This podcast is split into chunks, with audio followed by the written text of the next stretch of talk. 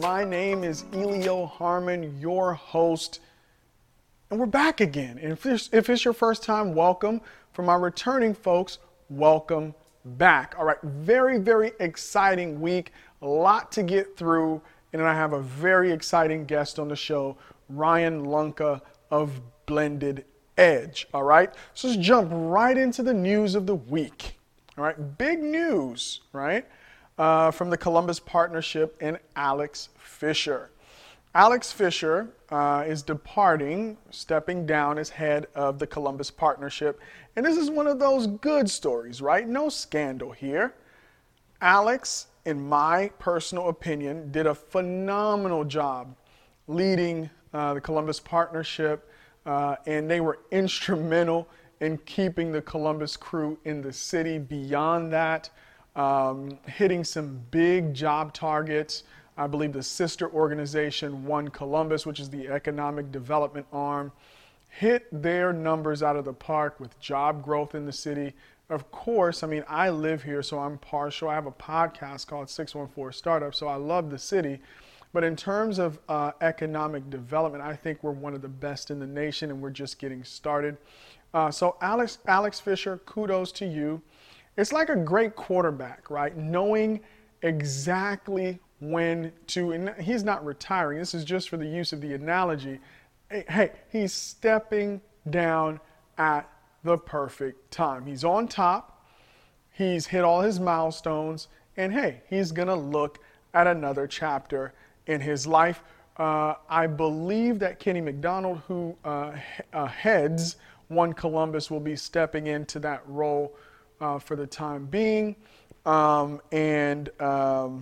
Hey, Kenny has done an outstanding job over at One Columbus, so I'm sure that's going to continue over at the Columbus Partnership. Before I go any further, though, I do have to give a shout out to our presenting sponsors, Rev1 Ventures. All right. Rev1's mission is to help entrepreneurs build great companies. As you navigate the waters of business entrepreneurship, you don't have to go it alone.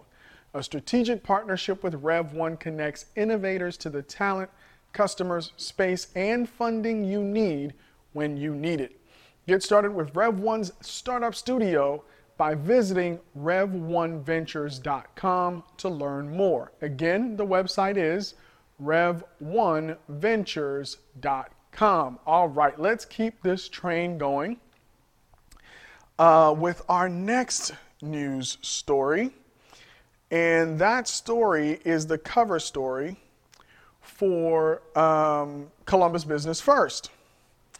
And I, you know, one of my favorite people in Columbus is on the cover, Stephanie Hightower, CEO over at the Columbus Urban League. But this is the title of the cover story, A Year of Promises. Columbus Urban League's Stephanie Hightower is among those working with area businesses that pledge to boost diversity, equity, and inclusion. Now, there are a lot of kind of feelings, emotions, thoughts about this idea of diversity, equity, inclusion. Some people are for it. Some people are against it. Some people feel like it's discriminatory in nature against other groups. Listen, guys, Columbus as a city, my personal policy, and I think the policy of the majority of the city, is when everybody eats, we all win, right? If you look at the demographics of the city, I believe African Americans make up about 35% of the city. And just think about, you know, the well-being of the entire city. This idea that we can all succeed together, I think, is an idea whose time has come. So big shout out to Stephanie Hightower and all of those in the city, the businesses, the political leaders, the civic leaders, the not-for-profits that are all involved in this work, creating a city where everybody can succeed. So check out this article from Columbus Business First, A Year of Promises, featuring Stephanie Hightower on the cover. All right. And I'd love to hear your feedback. What do you think about all of this? Right. So you, of course, can email us your questions, concerns, make comments on our website as well. We want you to be engaged in the conversation. All right, we're going to keep this thing going. We're going to flip over to social media. Now, I always encourage you guys to engage with us on social media. A lot is happening on social media.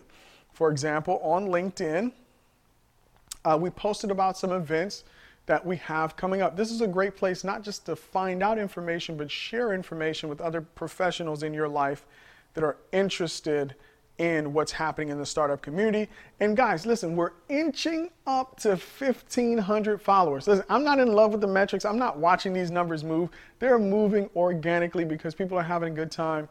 They're being educated and they're staying engaged. So join us on LinkedIn if that's a platform you use. Also on Twitter, 711, lucky numbers 7 and 11 right now on Twitter. So come on over, join us on Twitter, join the conversation. We're tweeting out all the time.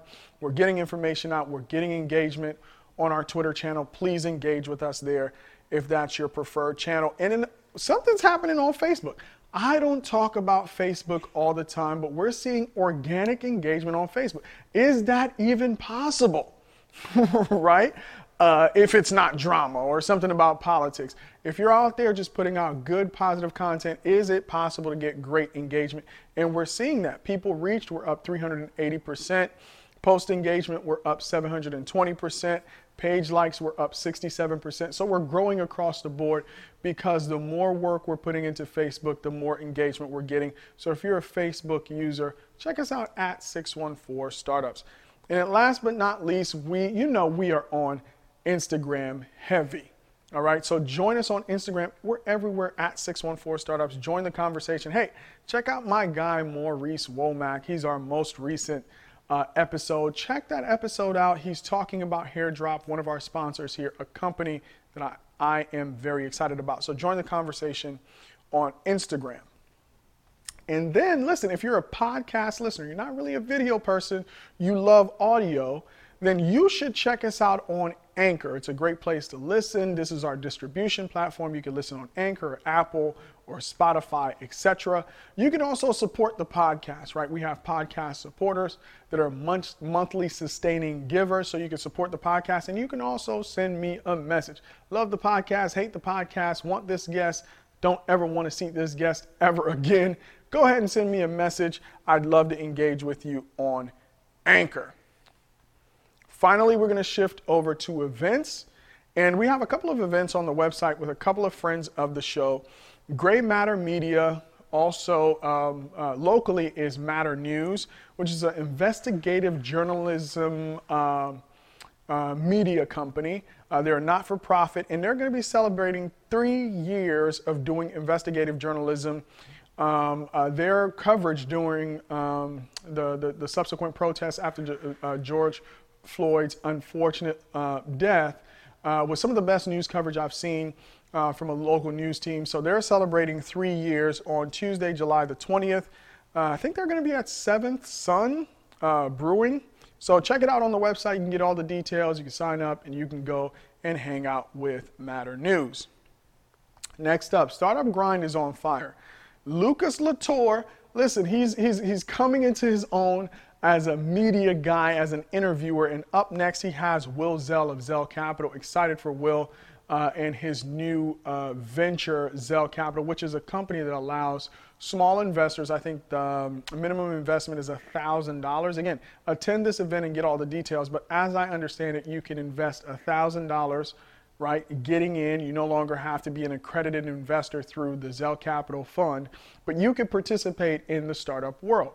So Zell Capital takes the funds from all of these small investors and invests it into startup companies that have promising futures. So check out Will Zell's story on Startup Grind. That's going to be on August the 9th. So a couple of weeks away. And then, hey, guess what? If you sign up and you attend, you can get free coffee by my friends over at Entrepreneurs Brew. Stays in my cup. That's how I wake up. I have a subscription to Entrepreneurs Brew, so they just send it to my crib every month.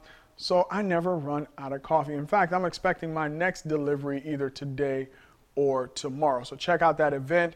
Make sure you attend. And last but not least, before we get to our guest, is our book on the store, The Founder's Manual. Listen, this show is part entertainment, part information, but we definitely want it to be educational. If you're out there building a business, I cannot recommend more that you need to read, right? You need to study. You need to set aside that time. There's no better book, in my personal opinion, than The Founder's Manual to get your library started on success books when it comes to entrepreneurship. It's a guidebook for becoming a successful entrepreneur. Listen to that promise, right?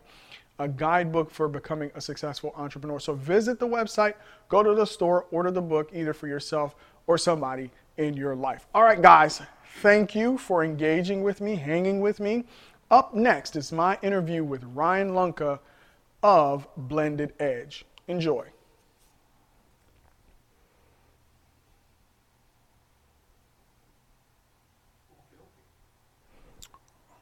All right, my friend.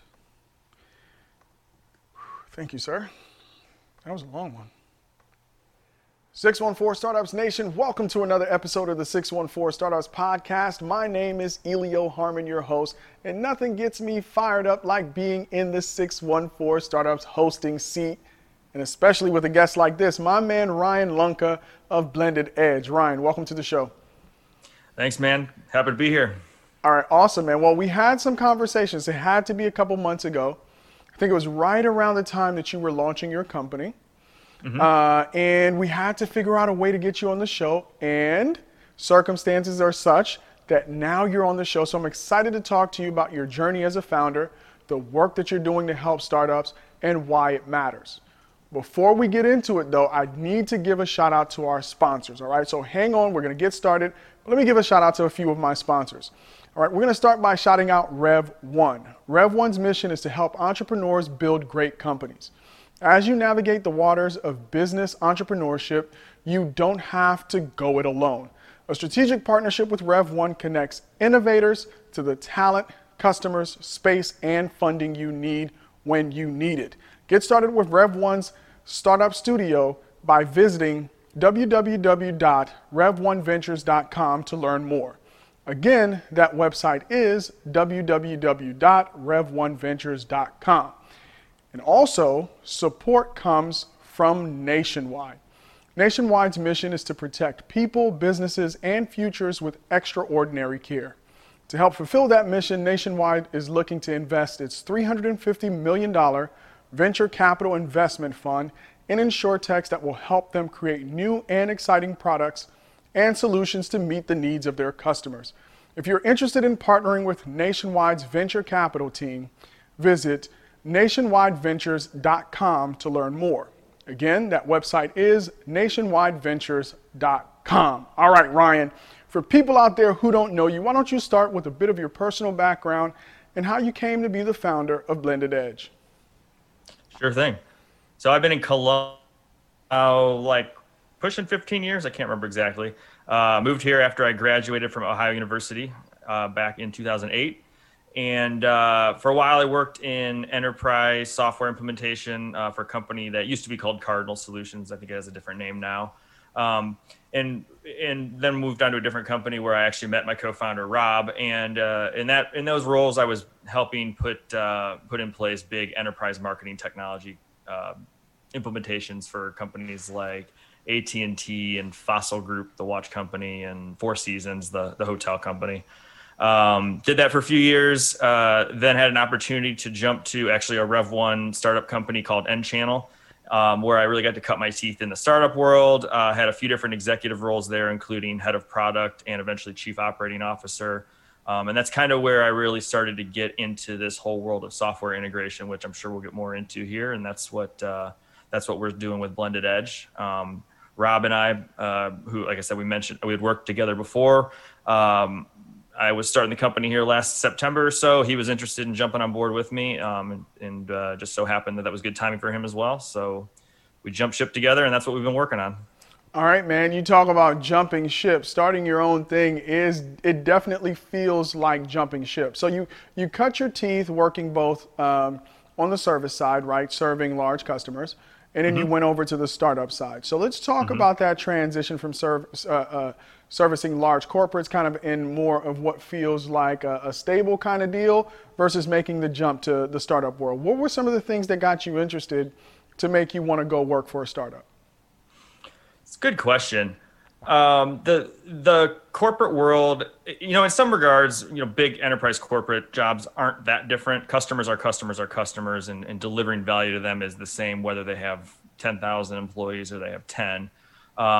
But there's a lot of, red tape and a lot of process, and a lot of everything's defined in a larger organization, and especially when you're doing consulting and services projects for large organizations. The idea of going to the startup was interesting to me because I like building process and establishing all those things from scratch. Some people are intimidated by not having that kind of safety net of what you're supposed to do every day, but I actually am more comfortable in that role.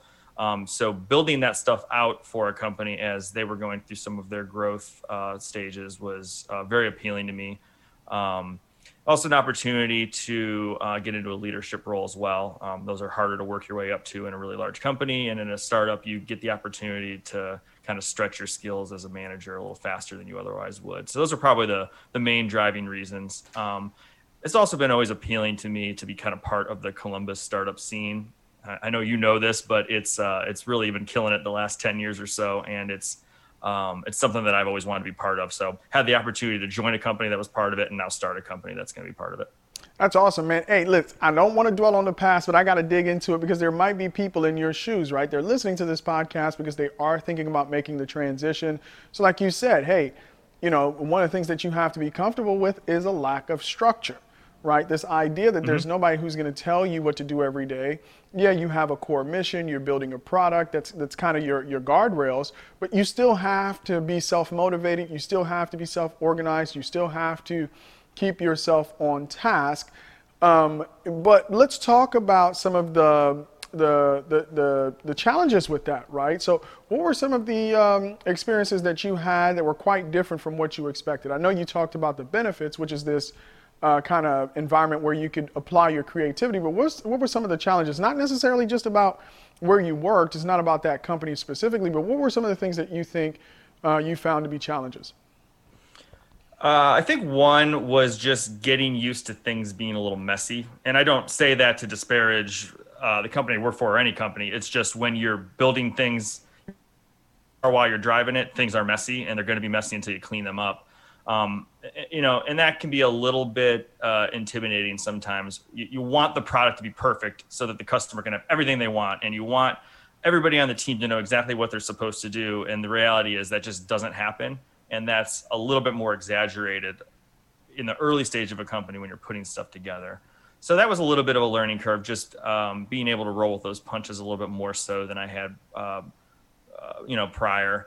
And then, in a small company, I know it's a cliche, but you do have to wear multiple hats, and sometimes they're hats that you didn't intend to wear or want to wear, and frankly aren't interested in it in some cases. But you kind of just have to do it because it needs to be done, and you're maybe the best person, if not, ultimately ideal to get it done. So being able to flex into roles that are not necessarily your core skill set was a little challenging to get used to at first. But ultimately, when you come out the other end of it, you look back and you go, oh, well, okay, now I got a really wide range of experiences there that I can apply going forward. That's awesome, man. And it's like life, right? So sometimes the thing that makes something great is also the thing that makes it challenging. That whole idea of having, the flexibility, the freedom to be creative and kind of evolve your own role or build the role yourself also can have its issues around, quote unquote messiness. All right. So what did you see while you were working for the startup that you recognize as an opportunity, or maybe you recognize this opportunity early in your career? What made you want to start your company? And why don't you share a little bit about what Blended Edge does? What's your value proposition? Sure. Well, the short answer here is this is a sort of an idea that I've been developing for a company I've wanted to start for quite a while. Certainly continue to learn over my time at N Channel, but been working on this one for a while.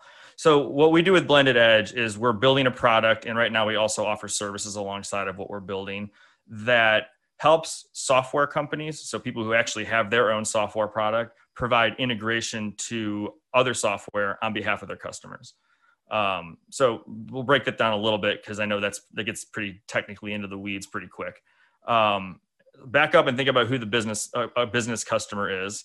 The statistic that I've seen that is most powerful, that in my opinion, is that the average business user uses 8 different pieces of software on a given day. So if you think about that times a company that has thousands of employees or even dozens of employees, any company has dozens and hundreds of different software products that different people and different teams in their organization are using every day. The extent to which all of those pieces of software play nice together and act as if they are one big product makes everybody at that company's job easier. So if you are trying to sell that company a software product, you have to be able, as part of your sales process, to explain to that potential customer how you're going to plug into the rest of their technology stack so that you can work seamlessly with all the other ones that they already have in the mix there. And our product and the services we offer around it help software companies do that better. All right, so that value proposition is what sold me to have you on the show as a guest, right? Because there are a lot of companies in Columbus, outside of Columbus, a lot of folks who are going to watch this who are either building a product or thinking about building a product, right? Mm-hmm. And so one of the things that you have to think about is not necessarily just the problem that you're trying to solve for the customer, but also how that customer will potentially integrate that solution into their already hectic and crazy world.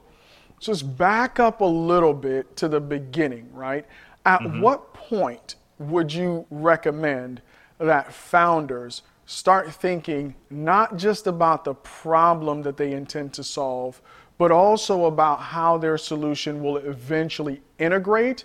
And are those two things feeding each other as they go through the process? Good question. I usually start to see people really needing to take this problem seriously. I'll say call it around a Series A part of their growth curve. Might be earlier than that, and whether you call something a seed or an A or whatever, it kind of depends on where you're at in the country. But it's when you're starting to actually invest in growing the team. You've kind of demonstrated the MVP works and that you've got some traction in the market, and now you're starting to actually build a sales engine. Because again, if you're a B2B software company, business to business software company, a big part of the sales process is going to be having this conversation with your customers and working through it. So when you start hearing on a regular basis from your sales team, hey, we have a request to integrate to this ERP or this CRM or this manufacturing system. And especially when you start to hear the same systems coming up over and over again that potential customers are asking for, that's probably about the time this is something to really start to take seriously.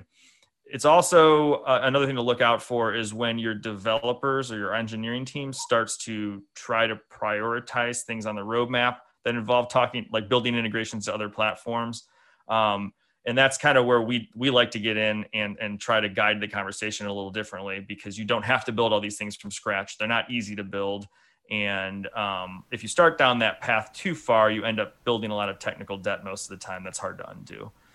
So that usually happens fairly early in a company. And like I said, around that time, you're starting to put some serious money into it.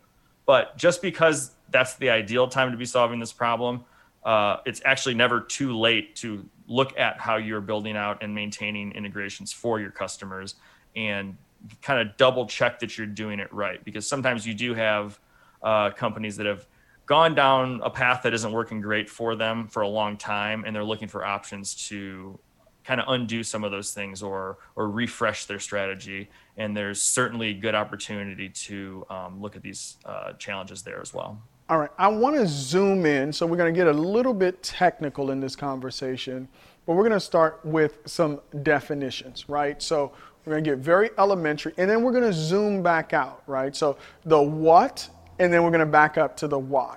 So let's talk about the what a little bit. So what is an integration from a technical standpoint? So I have my solution, I'm going in to sell it, and people are telling me, hey, how does your software play nice with these other platforms? Let's start there by what is the definition of an integrated a software product? Yep. So, step back to what the business user needs again. Remember, they have all these different products they need to use, and they need them to work seamlessly together. We call that a cross-product experience. Take 2 software products that were built by 2 different teams, 2 different companies. A cross-product experience means to the user of both of those things, it behaves as if it's one. data is passing gracefully between the two.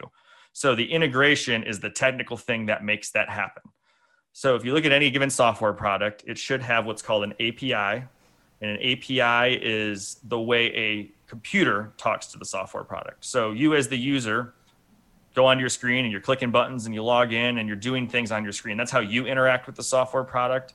The API is basically the user interface for another computer to talk to the product.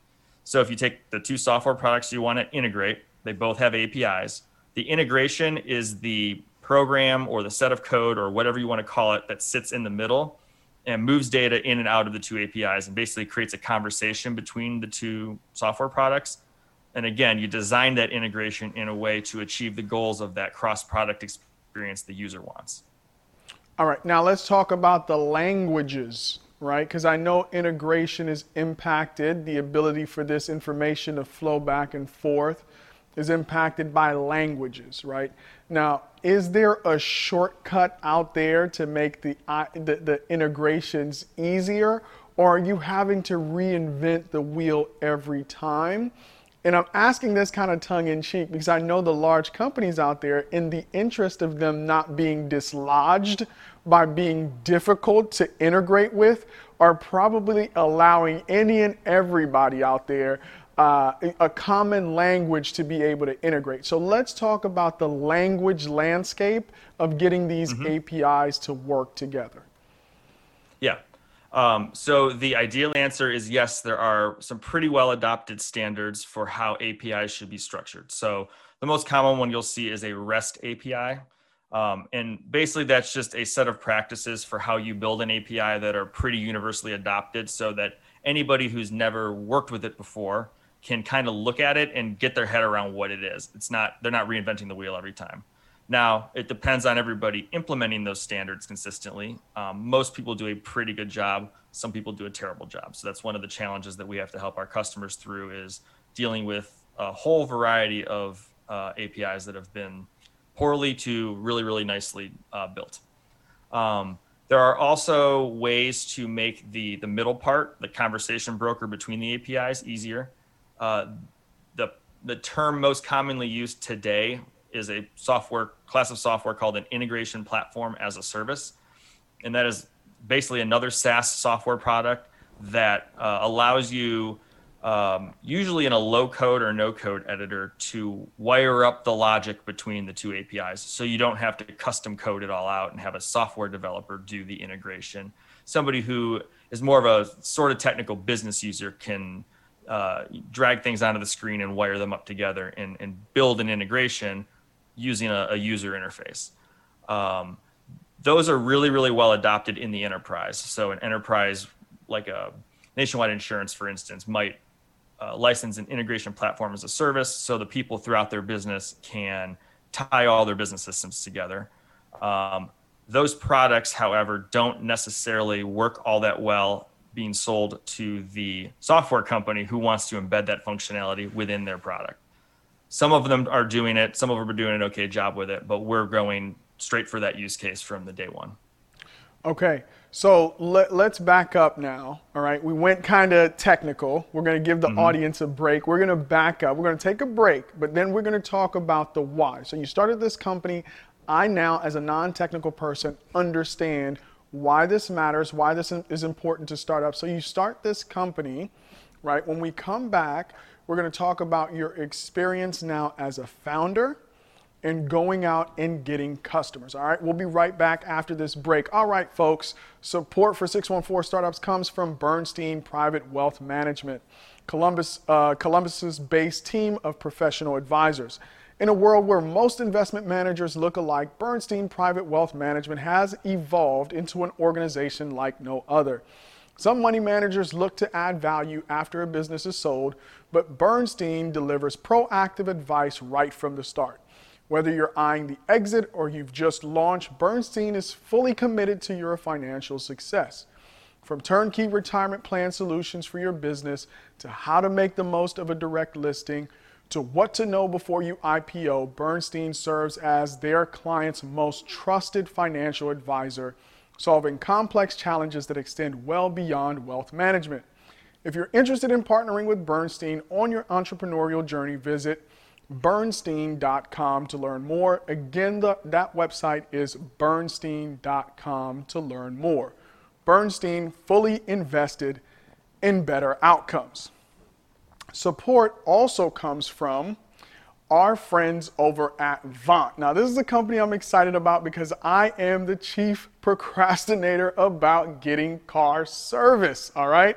So, all right, guys, let's all be honest with ourselves. How many times have you needed an oil change to clean your car, to get a tire rotation, and put it off for weeks on end?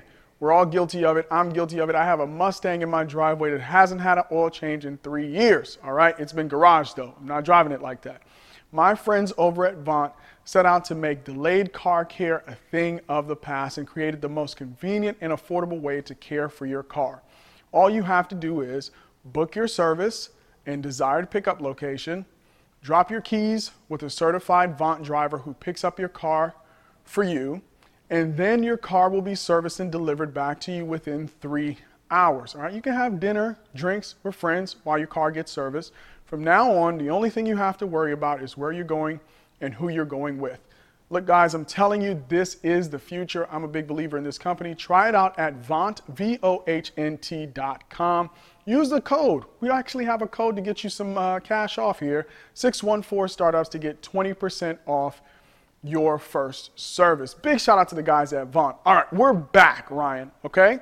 Let's talk about life as a founder, okay? So you realize, hey, this is an issue in the market. You start your company, you go out, you start talking to startups. What has been your experience so far? Well, let's see. The first thing is I'm learning to be a sales guy on the fly. That is one of the roles that I've not played in a software company prior to this, and that's been a challenge, but we're getting there. It's a little bit of an adjustment too, to just be in sales mode every single day, listening for an opportunity, every single time I have a conversation with a new professional. Maybe it's just somebody I met over beers, but it might be somebody I met in a networking group, or a lot of this stuff happens online now, like a Slack community or something like that. So that's definitely been a big adjustment for us. I was able to partner up with somebody who has a really good complementary skill set. He's an exceptional technical co-founder. And I know that's a big challenge that a lot of people face when they want to start a software company. So we've been able to kind of really sprint into the business because we've, between the two of us, kind of got a lot of the bases covered as far as two people can. So we've been able to close some business pretty quickly here. And we're mostly working on services-based work around the open source platform that we're productizing on top of. So we're attempting the ever-challenging journey of bootstrapping into a more subscription-based software company. And so far, so good, but it's a lot of work. Okay, so service company right now, find a customer, serve a customer per quoted price.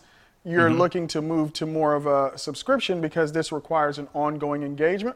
Why is that a better deal for the customer versus, hey, engaging with you once just paying you versus being a subscriber?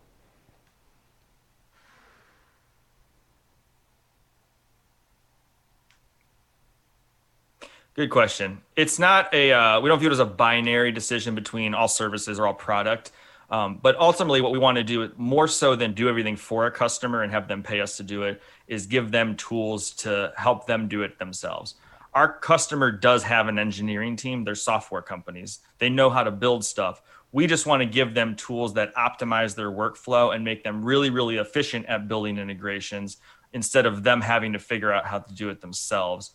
Our product also, because we're building it on this open source engine that already exists, will just give them the engine, so to speak, to make it all work. So again, they don't have to learn how to and spend time building all of the, what are basically commodity parts of moving data between APIs. We will complement that with services because our expertise is building product integrations, and we want to make sure we can share that and inject that into our customers' teams as well. So there will always be a hybrid business model here between software subscription and services, but pushing more of it to the customer allows them to have better cash flow terms. And again, these are software companies that cash flow is a big concern for them, and also empower their teams a little further, kind of involving us at arm's length instead of in the weeds. All right. Now, like you said, as you're talking to startups and let's just call it Series A just to be safe in Columbus, Ohio. That's probably at the point where they're thinking about this, right? Their salespeople are out there, they're running into objections, one of which is, hey, do you integrate with XYZ software? Mm-hmm.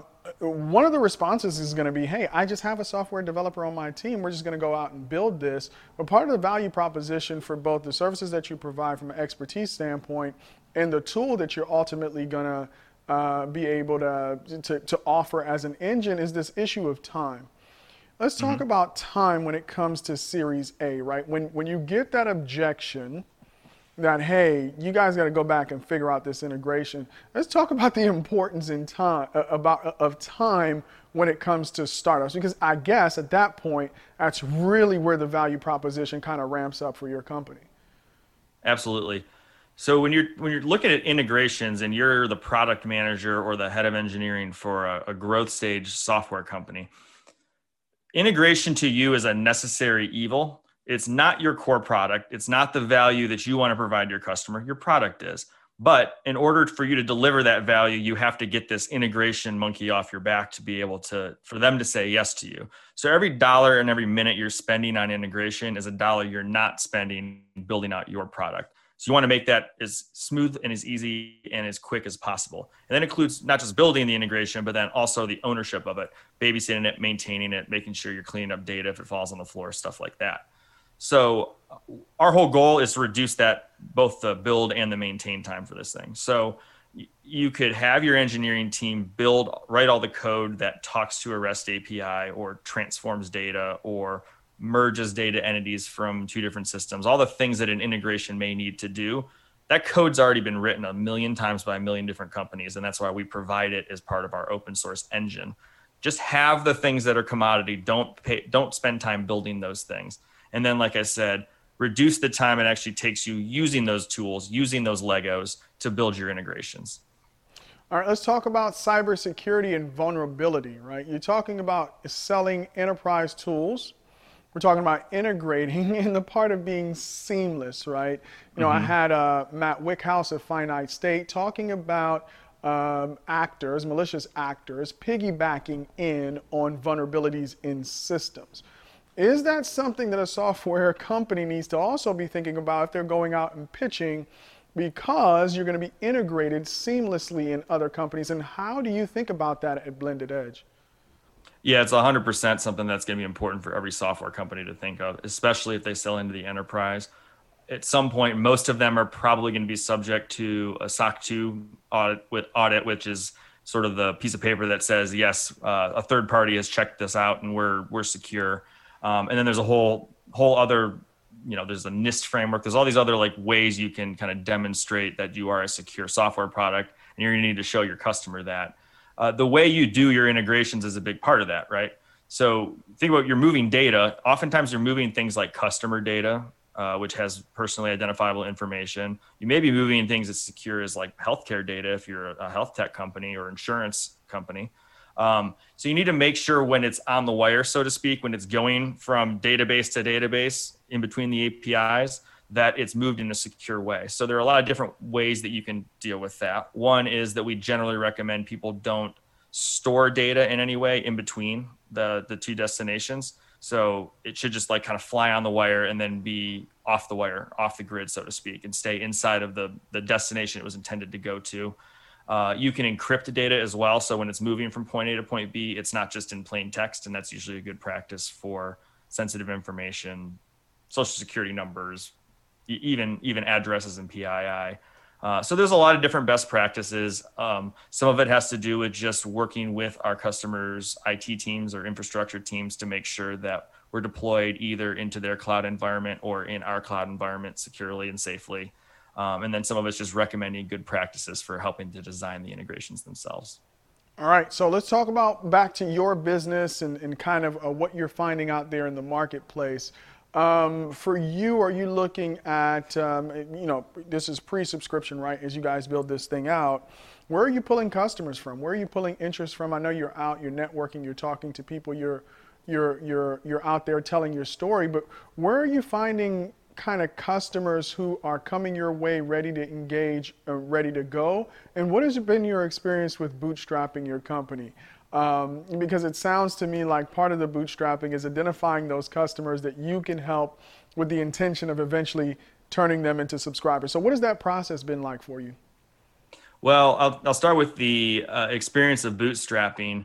The biggest challenge with it for me is I'm impatient and I want an engineering team of 10 people building out this product like crazy. And I want a sales team out there hitting the ground running and pulling people in. And because somebody's not writing me a check for $1 million to go do that, we have to sort of grow organically as our revenue grows. So it's this balancing act between find another customer or find some more customers. And now we've got enough revenue on the forecast that we can make that additional hire.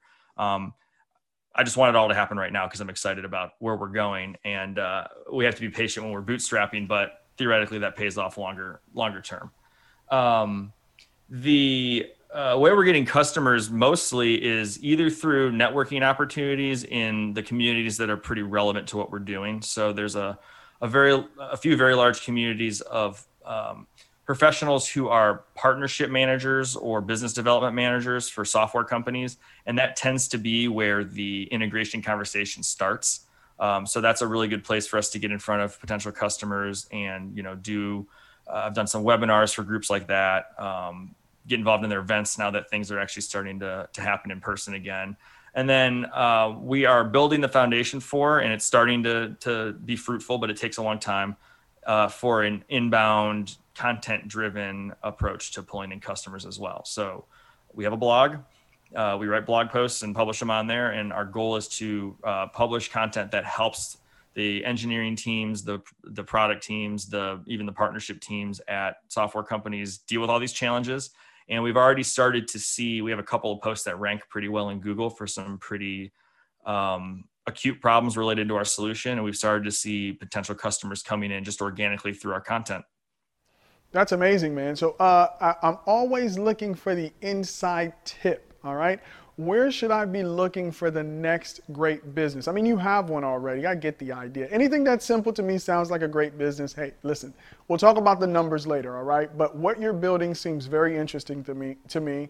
But as you're talking to founders out there and you're hearing ideas, or as you're building these APIs and you're integrating with some of these other large companies, what are some products? What are some innovations? What are some things you'd like somebody to build, right? Like, man, if I had X, Y, Z, or as I integrated this software with that one, I saw a business opportunity. What are some things that you're seeing out there? Because you're kind of connecting a lot of moving parts in this new world of software that we live in. Anything out there that gets you excited? Yeah, our customers right now, partially because of Rob's and my background and expertise, and partially just because that's where we've started to get some traction, are mostly in the retail tech, digital commerce, order fulfillment and logistics technology, and kind of that domain. And there is just an absolute ton of innovation happening in that space right now, especially on the kind of back end fulfillment side of how commerce is done. For a long time, you had big retailers with their big distribution centers. And then all of a sudden you had Amazon, who has this like warehouse as a service called Fulfillment by Amazon. And now you're starting to see more and more companies really putting out innovative solutions in that sort of, how do we make this really easy for merchants of all sizes to fulfill orders in unique ways, offer 2-day delivery, even though they're not Amazon, be able to ship from stores and all these kinds of things that historically were really, really difficult to do. And there is a ton of opportunity in that area of the business world, that there are some cool solutions coming out, but there will continue to be more and more. So anybody who's interested and has experience in the commerce, retail, e-commerce, even like distributors or like business to business commerce, all that stuff is fast moving and exciting. Amazing, amazing. We're going to take a final break and then you get the last word. And then we're going to wrap this thing up, man. Thank you for a fascinating conversation. When we come back, I want to talk about the future of Blended Edge, right? What are your milestones for the next 6 months to a year? And then we'll get this thing wrapped. All right, final break. And I am excited about shouting out my friends over at Color Coded Labs. Like Ryan says, he possesses a very unique skill set to be able to build products. Color Coded Labs can really help you in developing that skill set. It's time for a better career in tech. Introducing Color Coded Labs, a 16-week boot camp that does more than teach basic code. It's a program designed to help you actually get a career in tech. At Color Coded Labs, we've removed all the barriers to help you learn the skills you need to start a career you love in weeks, not years. All designed for people of color, by people of color. Apply now at colorcodedlabs.com.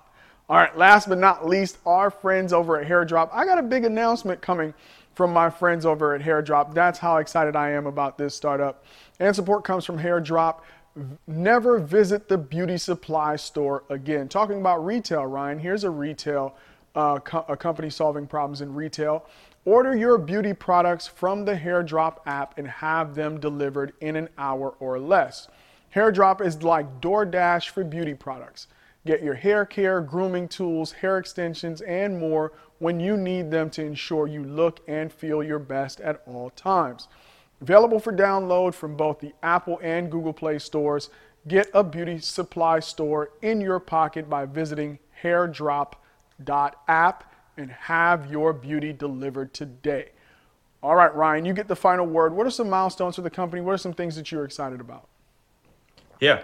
We have a revenue goal for the year that we are on track to hit, and assuming we stay on track with that, it should allow us to bring on what will be our second full-time hire. So we're in that mode now. We're finally transitioning from using subcontractors to help out with work and projects to actually full-time hires. We were really excited to make our first full-time engineer hire here very, very recently. She's awesome, and we're excited to get her kind of ramped up on the team here. We would like to have at least one, ideally a couple people sort of, we'll say, beta testing or early adopter testing the product that we are building. We have the engine of it assembled, and we're ready to deploy that for customers. And then we're pretty close on some of the sort of experience level features that we're building to help accelerate that integration workflow for customers. So hopefully as soon as late summer, early fall, we'll get somebody or a few somebody signed up on sort of an early adopter path there. And that's really going to accelerate our product direction pretty significantly.